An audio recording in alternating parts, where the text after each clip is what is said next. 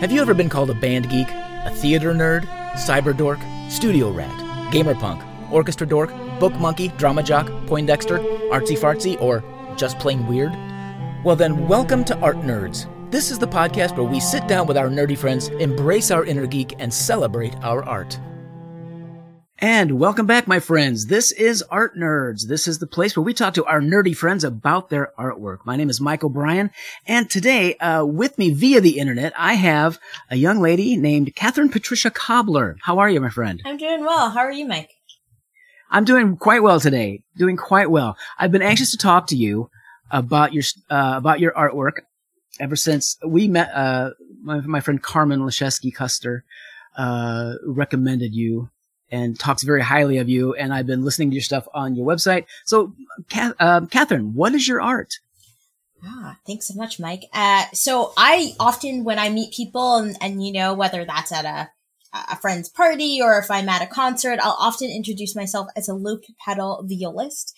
Uh, and basically the reason why I, really kind of categorize myself that way is that it, it takes up a big part of my practice. So I use what's called a loop pedal and it's a device that kind of acts like a recording device, if you will. So I have a few pedals on it. And so once I press one pedal as I play, it starts recording. And then when I press it again, it it starts to record that loop over and over. And so a big part of my performing journey and my journey as a composer has involved using solo viola and loop pedal. So that's why it's often um, in my introduction when I introduce myself to people. Is using the loop pedal as a you said you're a violinist or violist? Violist, yes. Violist. Okay, there is a difference. Mm-hmm. Um, as but using the loop pedal as a violist, um, is that unusual?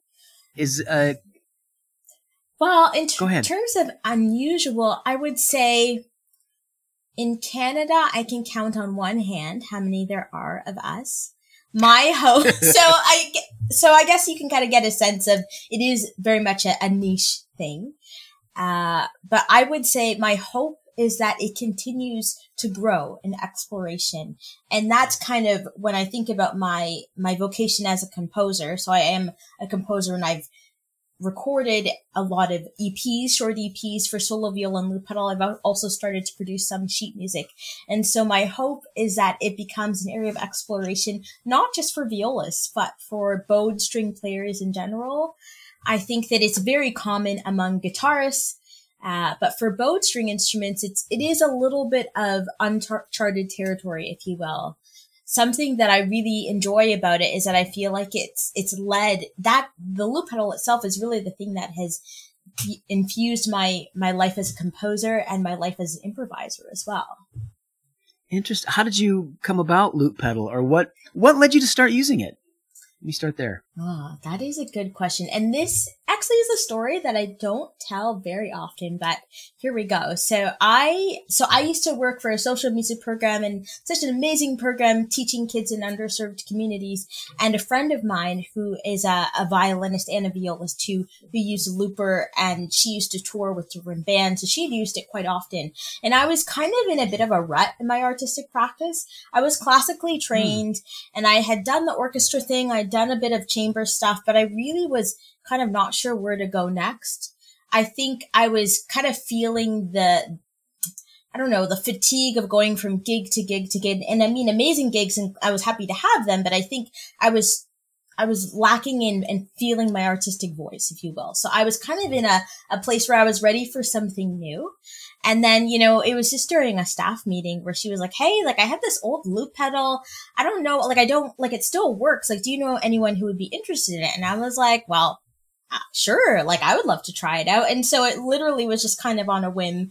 Um, something that I don't recommend doing per se, but because I was really just in a, a, space where I really wanted to try something new, I thought, you know what, I'm gonna I'm gonna dive into this. And I actually booked a gig for myself before I even knew how to use it, which in hindsight isn't like is was that, you know, the best thing to do.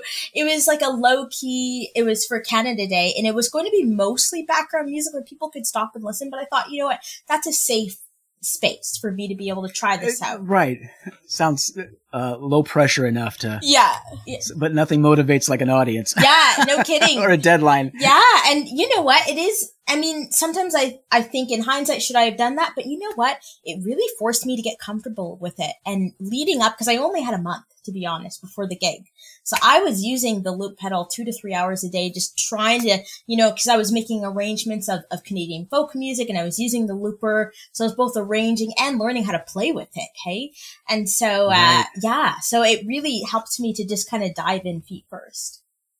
Yeah. Nothing, uh, I'm to say one month masterclass in it, self-taught masterclass, what it sounds like. Yeah, it definitely was. So how was the gig? How was Canada Day then? Did it, it was, with the looper for the first time? You know what? I think it felt strange because it was new, but there was something at the same time that just felt really energizing about it. Uh, when I think about ensemble playing and the type of ensemble playing I really enjoy, I mean, I, I think in terms of orchestra, there are some orchestral works that I, I love and would love to play again. But chamber music is really where my heart is. I feel like it's just such an okay. intimate art form. And I find loop pedal is like the closest thing to doing that on your own because you're, you're basically turning yourself into a string quartet. And so I very much enjoyed exploring with the different layers of sound. And when I use the looper, I actually do treat it that way. I treat each new voice as its own entity and, and try to interact with it as I hear it in real time. That sounds fascinating. I mean, in terms of process, listening to what you've just done and part of the looper is that it will repeat exactly a, a, yeah a, whatever you've played it, until you tell it to stop i'm assuming yes yeah but listening to yourself and knowing that initial how you call it voice and then reacting to your own voice i mean you know it's there you know what's coming but then forcing yourself or i don't know maybe not forcing yourself to interact in a different um, voice. I think is the best word to put it. It sounds fascinating. It sounds hard. well, you know, when you think about it, when we, we train as musicians, we're always looking at taking on different characters, you know, like what is the music sure. showing us? And I often find that even if it's the same kind of theme, that trying to give each musical voice its own character, if that makes sense. So it's just yeah. kind of, yeah. And so I find it's the same tools that we use when we're playing, you know, one voice that's part of a larger ensemble or if we're doing a solo work, but it's just kind of, I find it a bit more multifaceted, if you will. Yeah, no, I, I come from the world of theater. Oh, right. I yeah. teach theater. Yeah. So I teach theater and, you know, acting, directing, all that stuff. So when you use the terms voices and improv and the character work, it rings very, very true to me. So suddenly it doesn't sound so hard. And it's in the sense that, you know, yes, I can play one character, but playing a different character off of myself might be fun. Mm-hmm, mm-hmm. I find that it, um, it really it it's I find that, that it inspires play, if that makes sense. And as a classically trained musician, I find that really life giving. Oftentimes, particularly when I was finishing up my master's degree, there was a lot of emphasis on, you know, you, you want to have musical and artistic t- integrity and you want to play exactly what's mm-hmm. on the page and you want to honor the the original voice of that composer while also bringing in your own artistry but there is a high technical um, approach to that type of playing. Uh, with the looper i hope to bring that the same type of virtuosity but i feel like because you are responding in re- in real time there is something that's a bit more live to it.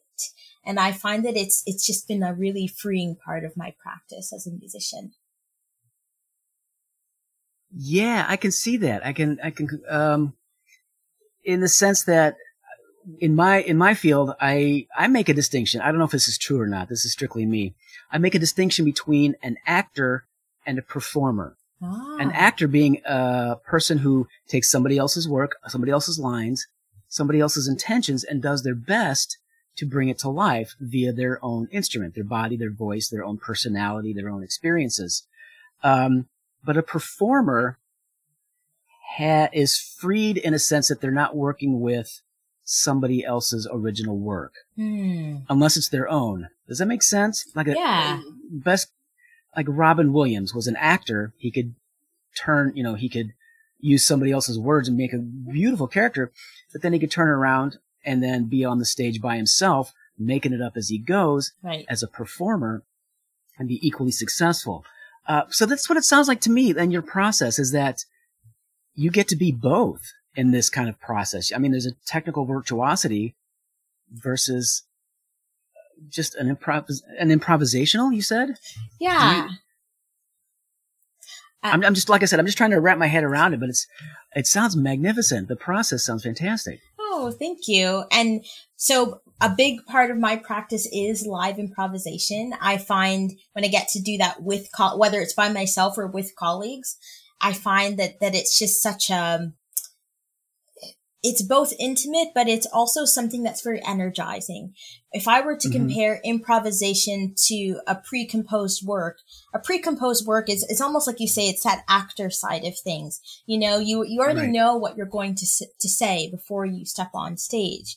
Whereas when you're, when you're improvising, it's more, more or less like it's a, a conversation with a friend.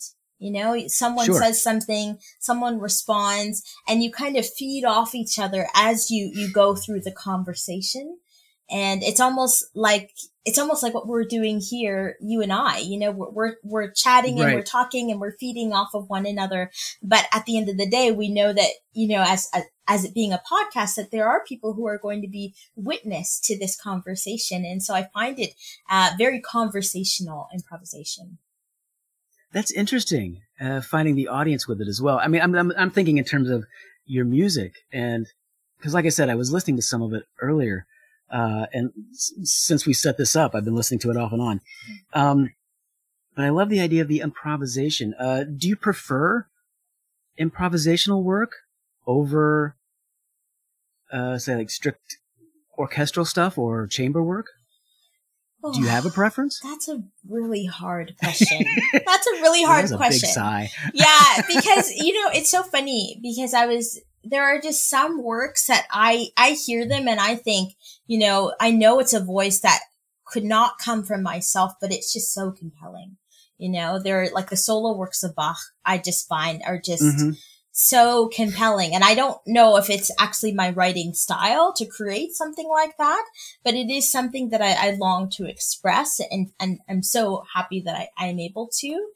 Uh, but at the same time, I feel like improvisation, it pushes me in my artistry in a different way, particularly when I'm improvising with other people. Um, something that I like to, a question that I like to ask when I enter a stage or a performance is what do we need right now? And the reason that I like to ask that, I'm asking that for myself, but also for the audience and knowing that this experience is something that's unique to everyone who's present and will never be Mhm. replicated again. And I think to an extent you can get the same experience when you have pre-composed music for sure. When you really engage in the, in the artistry of a work and you, you bring yourself to that uh, piece of music. But I find with live improvisation, when you really are asking that question, you're allowing yourself to make decisions in the moment. Uh, and Yeah. that's the, the thing I find as an improviser is that in order for, for me to continue to grow, I mean, because I've improvised so many times, I know there are things that I could play, you know, that sound nice, but I often try to force myself to say, well, what, what is, what needs to come out in this moment? And that could be a beautiful sound. It could be a not so beautiful sound and actually holding space for all of those things. Right. Yeah. Um, everything you say rings true in, in my mind as a performer in, this, in, in the sense that, uh, do you prefer, do you prefer, excuse me, do you prefer solo improv with the loop pedal?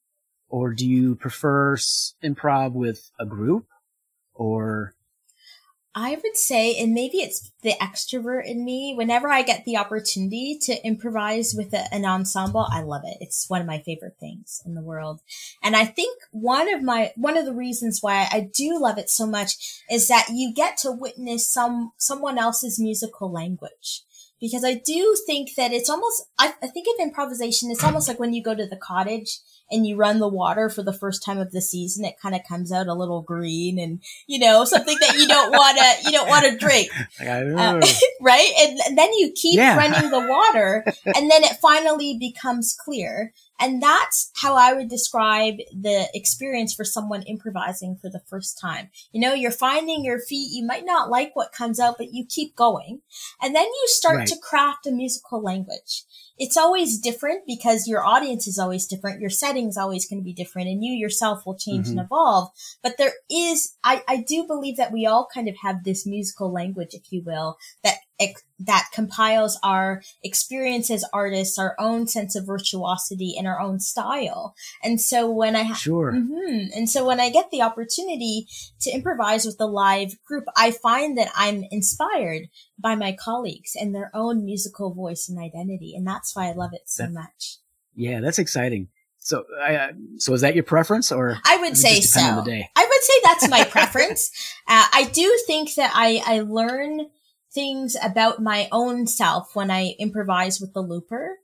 Uh, one thing I like to say that was kind of one of my raison d'etres, if you will, about becoming kind of a loop pedal violist was one thing I wanted to do and, and hope that I do in my work as a performer and composer is that I'm honoring the solo voice as the viola of the viola. And mm. so, you know, if you were to type in solo viola into Google, you're your computer might blow up with like viola jokes because it's not something that that uh, the viola is known for in terms of you know being a solo instrument.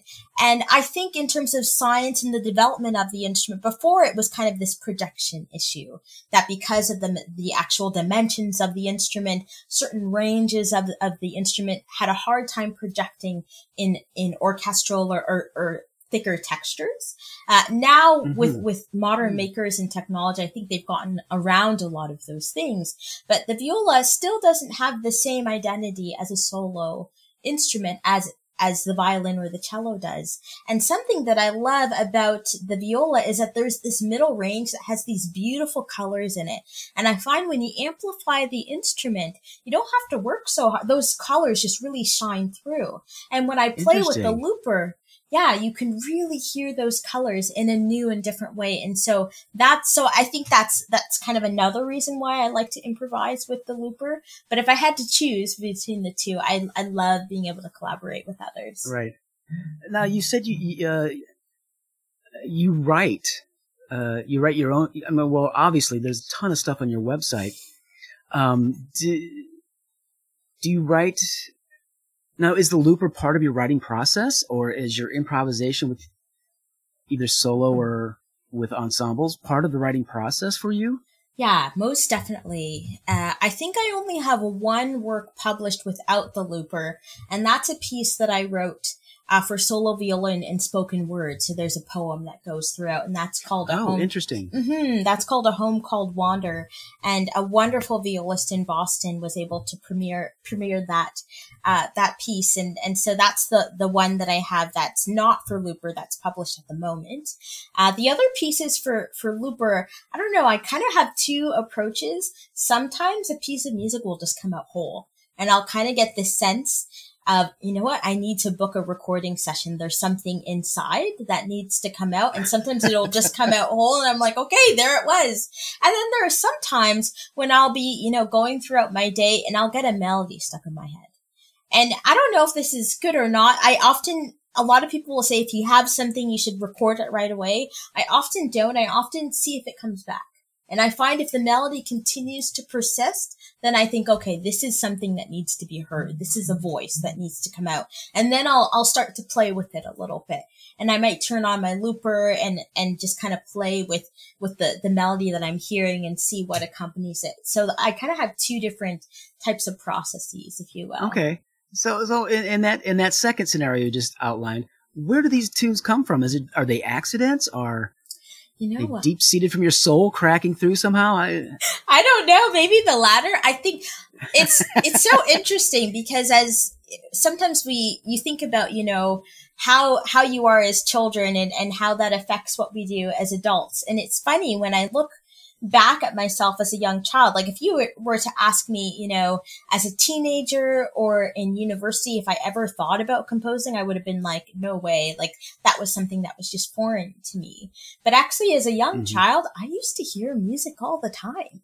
Like I used to think up music in my head all the time. And it was only in, um, after I started to compose that I actually remembered those moments. So honestly, the melodies, they'll just come when I'm washing the dishes. It can be sometimes when I'm practicing, but they'll, they'll come at any time, if that makes sense.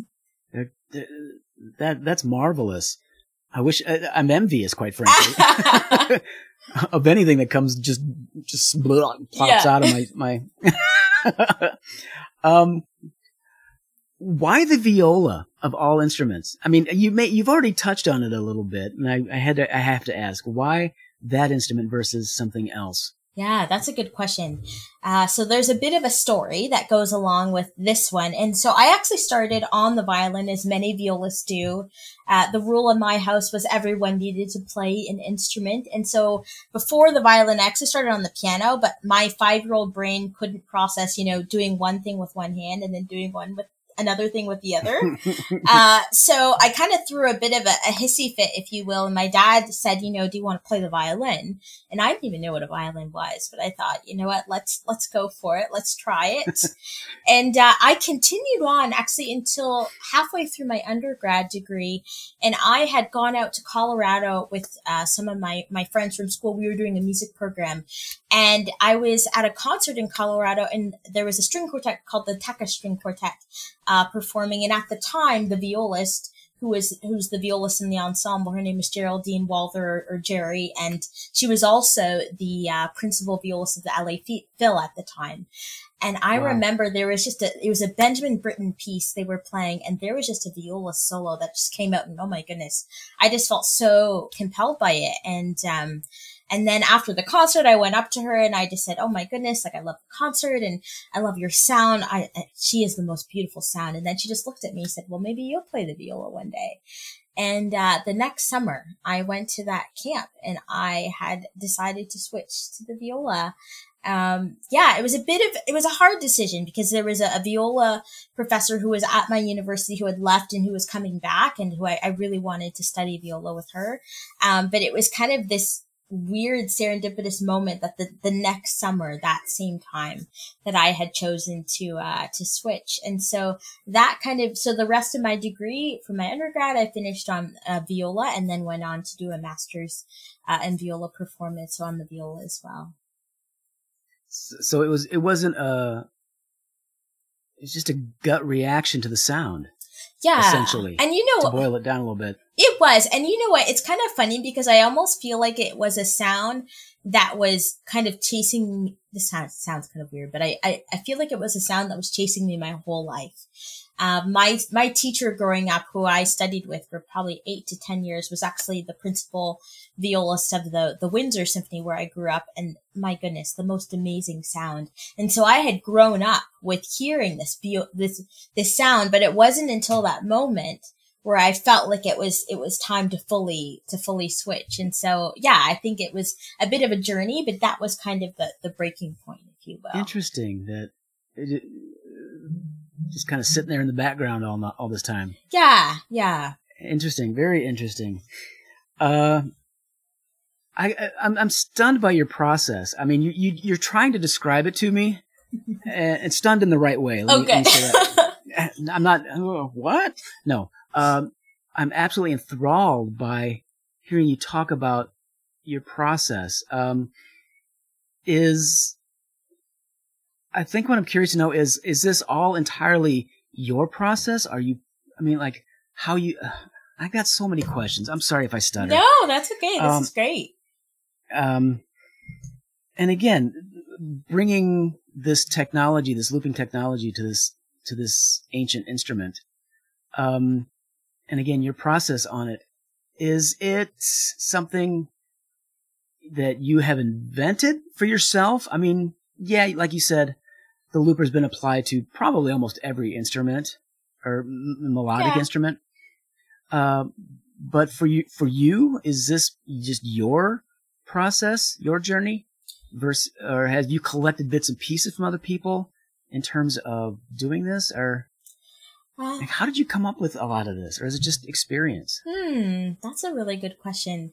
I mean, I think that like we all are kind of the the products of our our community and our our surroundings and then and I feel really privileged to be able to have worked with so many amazing musicians and I hope that I've I've gleaned things from that and I think particularly in the area of, of improvisation I've had so many amazing colleagues that I've been able to to perform with it and to play off of uh, in terms of my style of composing for the loop pedal, uh, that was something that I, you know, that was kind of my own journey. It wasn't something that I had had sought training from someone else. And I, the the way I kind of had treated for composing and performing for the loop pedal with viola was I, I told myself, okay, I'm just going to practice in front of people. And it did take a long time to get the courage. I, I had one show, it was actually like a kids concert that I had composed music for. And I thought, you know, it's a kids concert. This will be a good, easy, soft way of kind of getting into things. And then I had finally gotten to the point, uh, a friend of mine who had a, a recording studio where I was going to record, you know, my first set of pieces.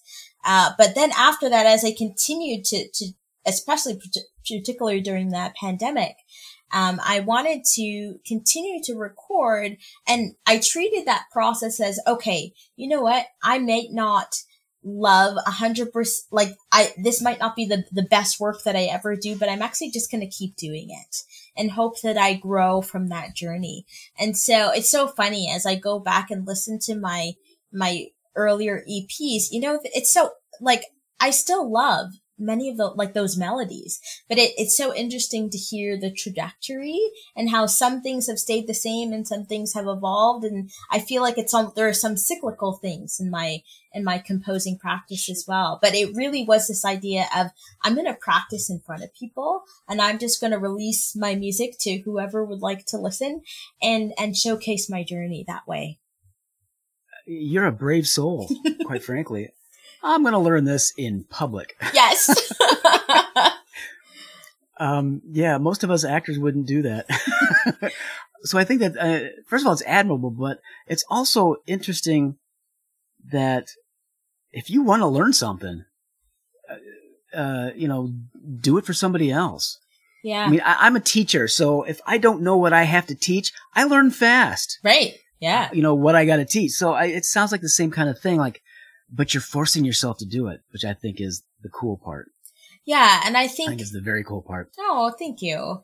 And I think that that has always really served me well as a musician is that I find, and, and maybe other people find this too. It's like you always, when you've got a gig on the books, you always practice harder, right? You mm-hmm. know, if you don't have anything right. for months, then it, you, you still want to practice for your, for your own self and development. Um, but the same thing with, you know, being able to play with the with the looper with my viola, I just knew that if I I had you know set out to do this, that I that I had told people about it, that gave myself some outside accountability, and it it also okay yeah, mm-hmm, mm-hmm. and it helped me to not be too precious with my work, if you will. I always want to be able to put out things that I'm proud of and you know that I that I'm I'm happy and, and proud to share with other people. But it also helped. I find, and I'm not sure if this is a classical musician thing or just a, you know, people who, who have this kind of, uh, zeroed, zeroed in mindset, but I feel like it's so easy to pick at things and to say, well, I want to do this and I want to do this and I want to do that. And then three weeks later, and then the music's still not released. Whereas I find for myself, the thing that I've done is I, I've, you know, given myself a certain amount of time. I used to give myself a month to, to, uh, to put out an EP. And then after when that time came, it was like, okay, it's time, it's time to release the music. And I find, found that very freeing because I feel like it, it helped me to get more comfortable with my sound and just to get, and to trust myself a bit more. Yeah, I was going to say, it sounds like it uh, forces you to trust what you're doing. Mm-hmm. A little bit. I also, that's also an interesting idea in the sense that, um, you're not so rigid with what you're doing. Yeah. You know, there's no such thing as perfect. Mm-hmm. You know, but uh, and I, but I think I also uh, am astounded by you because your your confidence level with your your instrument has never come into play in terms of this conversation. So you know what you're doing, but you can have the confidence to put out. Uh, it's not the best thing, but you know, it's nice enough. you know, a lot of us can't do that, which I think is interesting, which I think is lovely, quite frankly. Well, I, am glad you you see it as confidence. I don't know if I I always feel that way. Um, I think it, you know, when I when I'm on the other side, I used to be so afraid of the red button, you know, when I would press my recorder and, and, and maybe mm. it's a different button for other people. But for me, it's like the, it goes red and I, I would have like a, a freeze moment. And I think being able to, to just force myself to record has really gotten me past that. Um, and I, I think that when we think about deciding if something is, is ready to go out and record, I think we always want to put out things that we're proud of. Um, but at the same time, we also want to think at the end of the day, what is the goal and the objective? And I had a, a viola teacher, uh, Rennie Regier, an amazing violist in my, in my master's degree. And he used to say to us, you know, every time you put this instrument up to play, you have to figure out how to make the world a better place. And I think about that in my own art, art in terms of, you know, if my music truly is a gift, then that's the focus. You know, it's not on me and my own insecurities. It's about what am I giving to the people who are listening? And I find if that's the focus, it's much easier to be able to go through the process.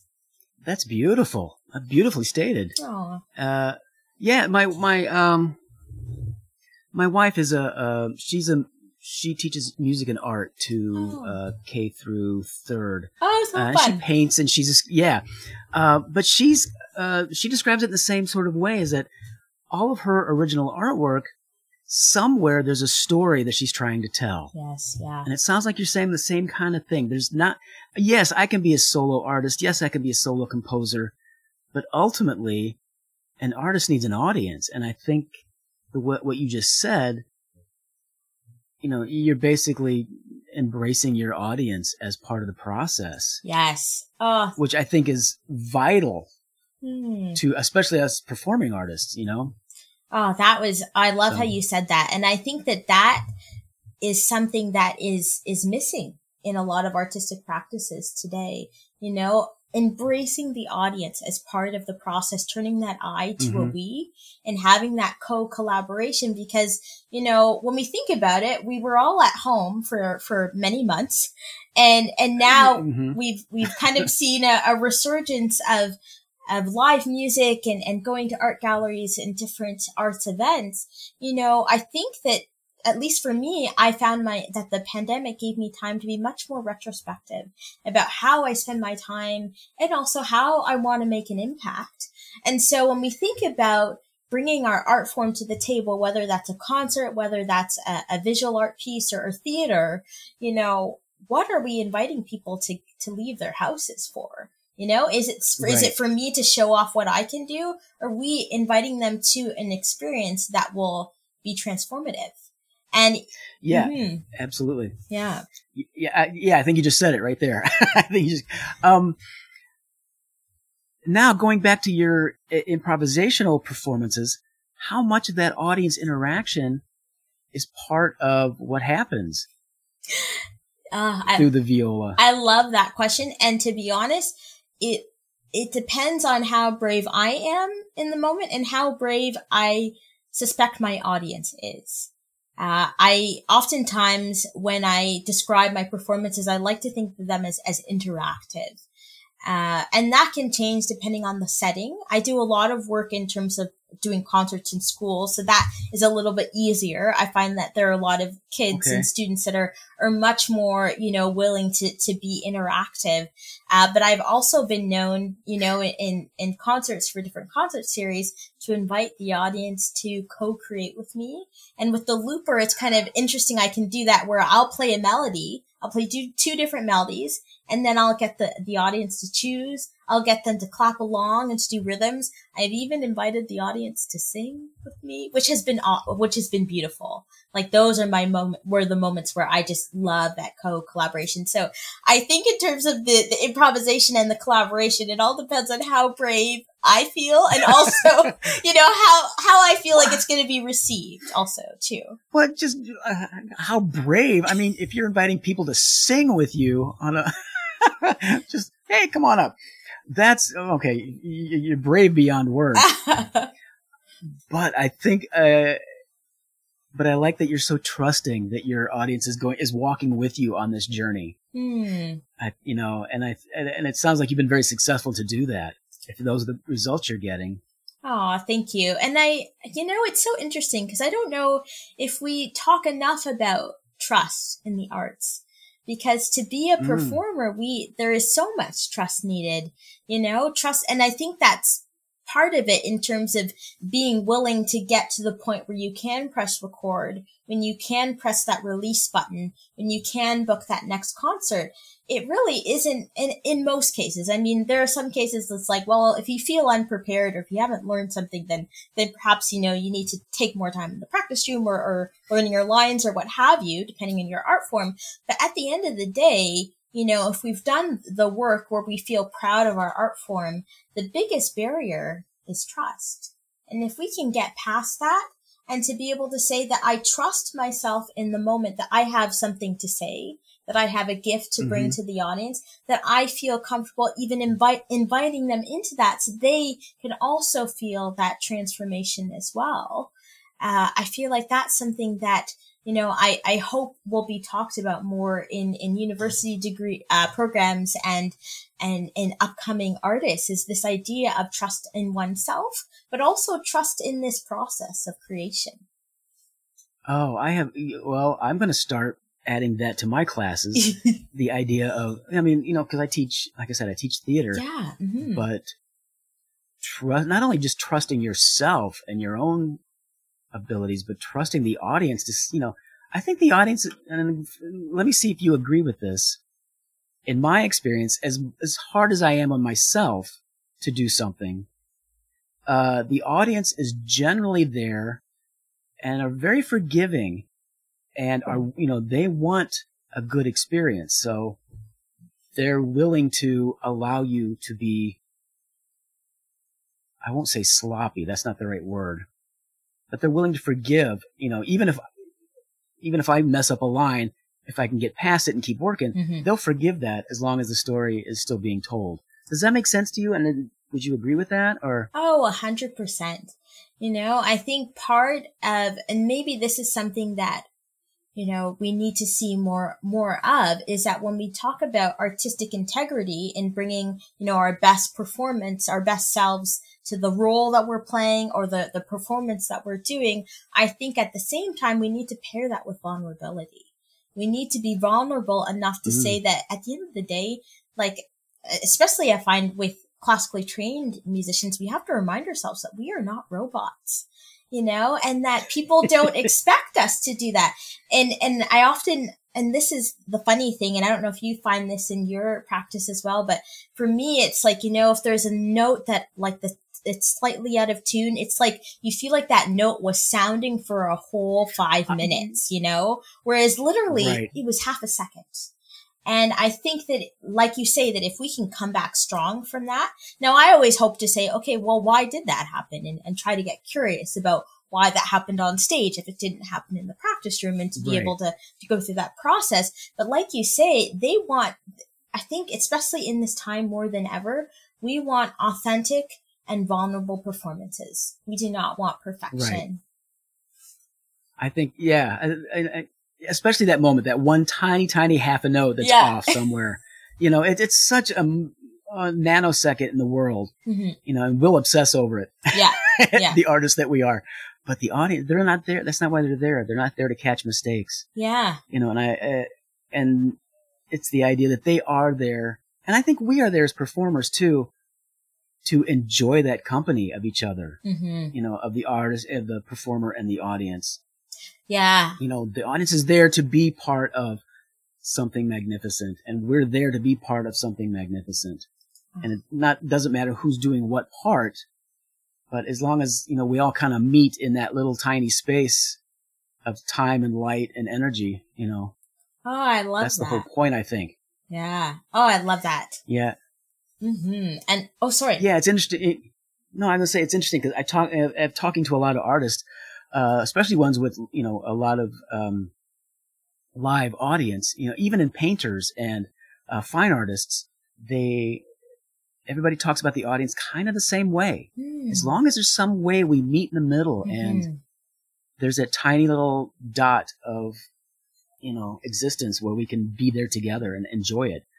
You know, that's kind of the whole thing Yes. Yeah. for everybody. And that's the other thing. So- I think along with trust, the thing that we need more of, we also, it's like, well, how do we silence the ego?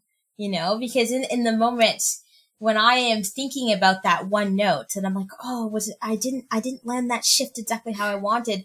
I'm no longer thinking about the audience. I'm thinking about me, you know? And, uh, Mhm. my, my teacher who I studied with in my master's, he used to say that, you know, playing the viola is a lot, it's a lot like flying a plane and it's like you're you're thinking about all the things that you have to do but you're not actually you're not thinking about yourself. You're not thinking about the ego. You're you're looking at well what is the gift that i'm bringing in this moment? And we're Right. staying present in that. And so i think both trust being able to stay present and just being able to like kind of let go of ourselves a little bit and that ego and being present for that. And and that can really help us to focus on that we that you were referring to Yeah, yeah, yeah. I think that goes back to the idea of being a performer versus an actor. A performer allows themselves to be loose and, you know, it's, especially with, again, back to improv. You know, if you don't have anything specifically in mind, it's all going to be great. it all has the potential to be brilliant. So anyway, I, yeah, I love your attitude and I love that idea of trust and, uh, presence and making sure the audience has what they want or giving them what they want. yeah That's beautiful. Absolutely beautiful. Um, I could end it there, but I'm not going to. Uh, you have, uh, I'm going to kind of shift things, uh, shift the direction a little bit.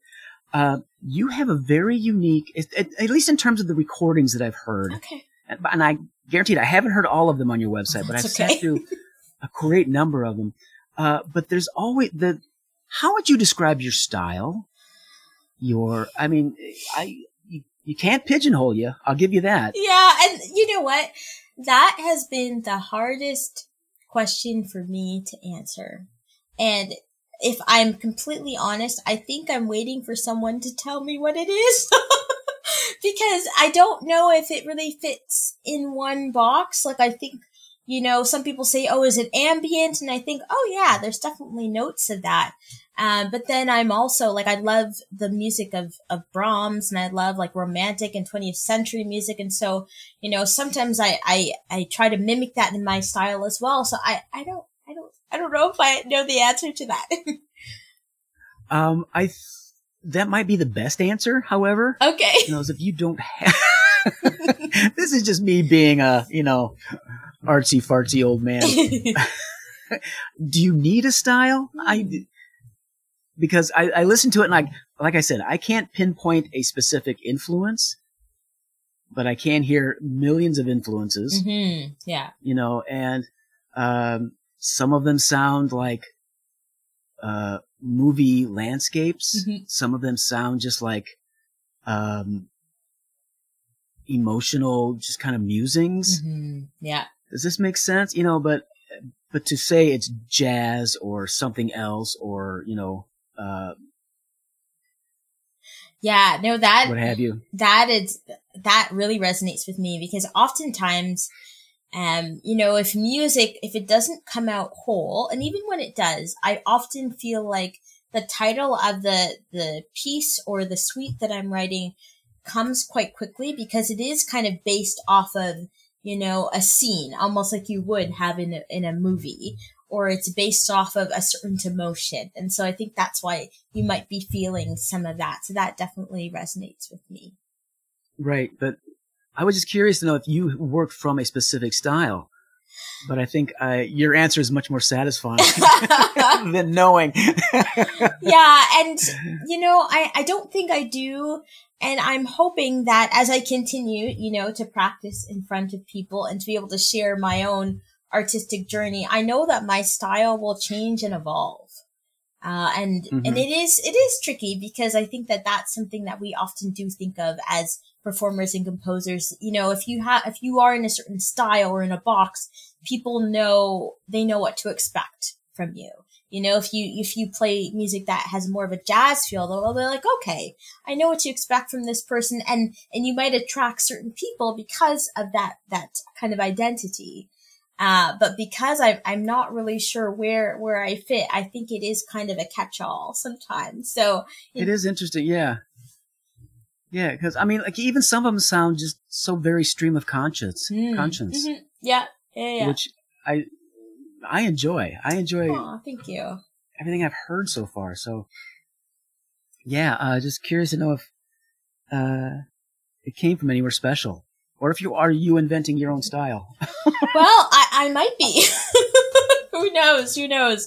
Uh, I think that in my work as a as a performer, as a composer, and as an educator, as I do those interactive concerts in schools, uh, one thing uh, a teaching artist and someone who who's really big in kind of the teaching artist field, Eric Booth, he would talk about, you know, art is making things that you care about. And I hope that I can be a catalyst for that in many ways. And some of those emotional musing. Something that I love when I do a concert is when people come up to me and they're like, when, when I was playing this piece, I was thinking of this memory. I was thinking of this image. And oftentimes mm. it's very different depending on the person. And I hope to be able to encourage that in people that they have their kind of their own, that my music serves as a catalyst for their own creativity and imagination, if you will. Again, going back to inviting the audience into your improv mm-hmm. you know, and just, you know, letting them be part of it. That's, uh, we can't get out of that theme for some reason. so, um, oh, okay. First of all, you're enchanting. This whole interview has been just lovely and lovely to meet you. I've got a few more questions, uh, kind of my end of the interview, uh, James Lipton kind of stuff. Okay. Okay. Number one, what is it about your art that turns you on? Uh, it's gonna sound very simple and maybe cheesy, but I just love the sound of the viola. Like I just, I think it's just such a beautiful sound and I feel like it's underrated compared to the other string instruments. I know everyone's in love with the cello, but I just, I love the sound of the viola and the different colors that you can find. So I think that's something that I continue uh, to be inspired by. Do you dare want to try to describe the difference between a viola and a cello and or violin, or just want to leave it at that? Hmm. Or is that for another podcast? it might be for another podcast. If I could sum it up simply, I feel like the, this might sound a bit cheesy, but I feel like the viola is always considered the, the, the middle voice or the inner voice. And so I often feel like composers will use it when they they're wanting to express something that is a little bit more sorrowful or perhaps a little bit more um, that has has a really strong and vast character palette. And so i think that's one of the strengths of the instrument. I also think that because it's such a mellow sound it's very inviting to people um, Interesting. With the viola and the cello, they they have their big. Well, the cello is a bigger instrument, so it has a very it has a lower sound, which is beautiful and a really strong production. But it's a very present sound, and I would say the same about the violin. And you can have presence with the viola, but I, it's one of those things where I just feel like the the solemnness and the mellow colors, color palette of the instrument is very inviting. And so I think that's where I really, uh, I really enjoy it and kind of think that it's a bit different from the other, uh, the other instruments in the string family. Interesting. I love how you describe your music using terms from every known art form. you know, this color and emotion and character. Uh, love that. What about your art turns you off? Oh, my art turns me off. That's a good question. Uh, you know what? I think it's, there are some days where I might be playing with my viola and my looper where I'm kind of like, I don't know if I like this. but you know what? I, I choose to record it anyways. And actually, well, I keep a sound journal And so I'm always recording music, even if I don't decide to put it out. And so there are days when I feel like the thing that the, the, the instrument wants to say might not be the thing that I want to say, but I just trust, I continue to trust the process. And then, you know, the next session, then we see how it goes. So I think that's kind of what might turn me off, if that makes sense. Is it a turn off or more of just a frustration? Maybe, mm, maybe a frustration, actually. Maybe a frustration. That's fair. That's fair. Um, is there any other art form that you have not tried that you think you might like to?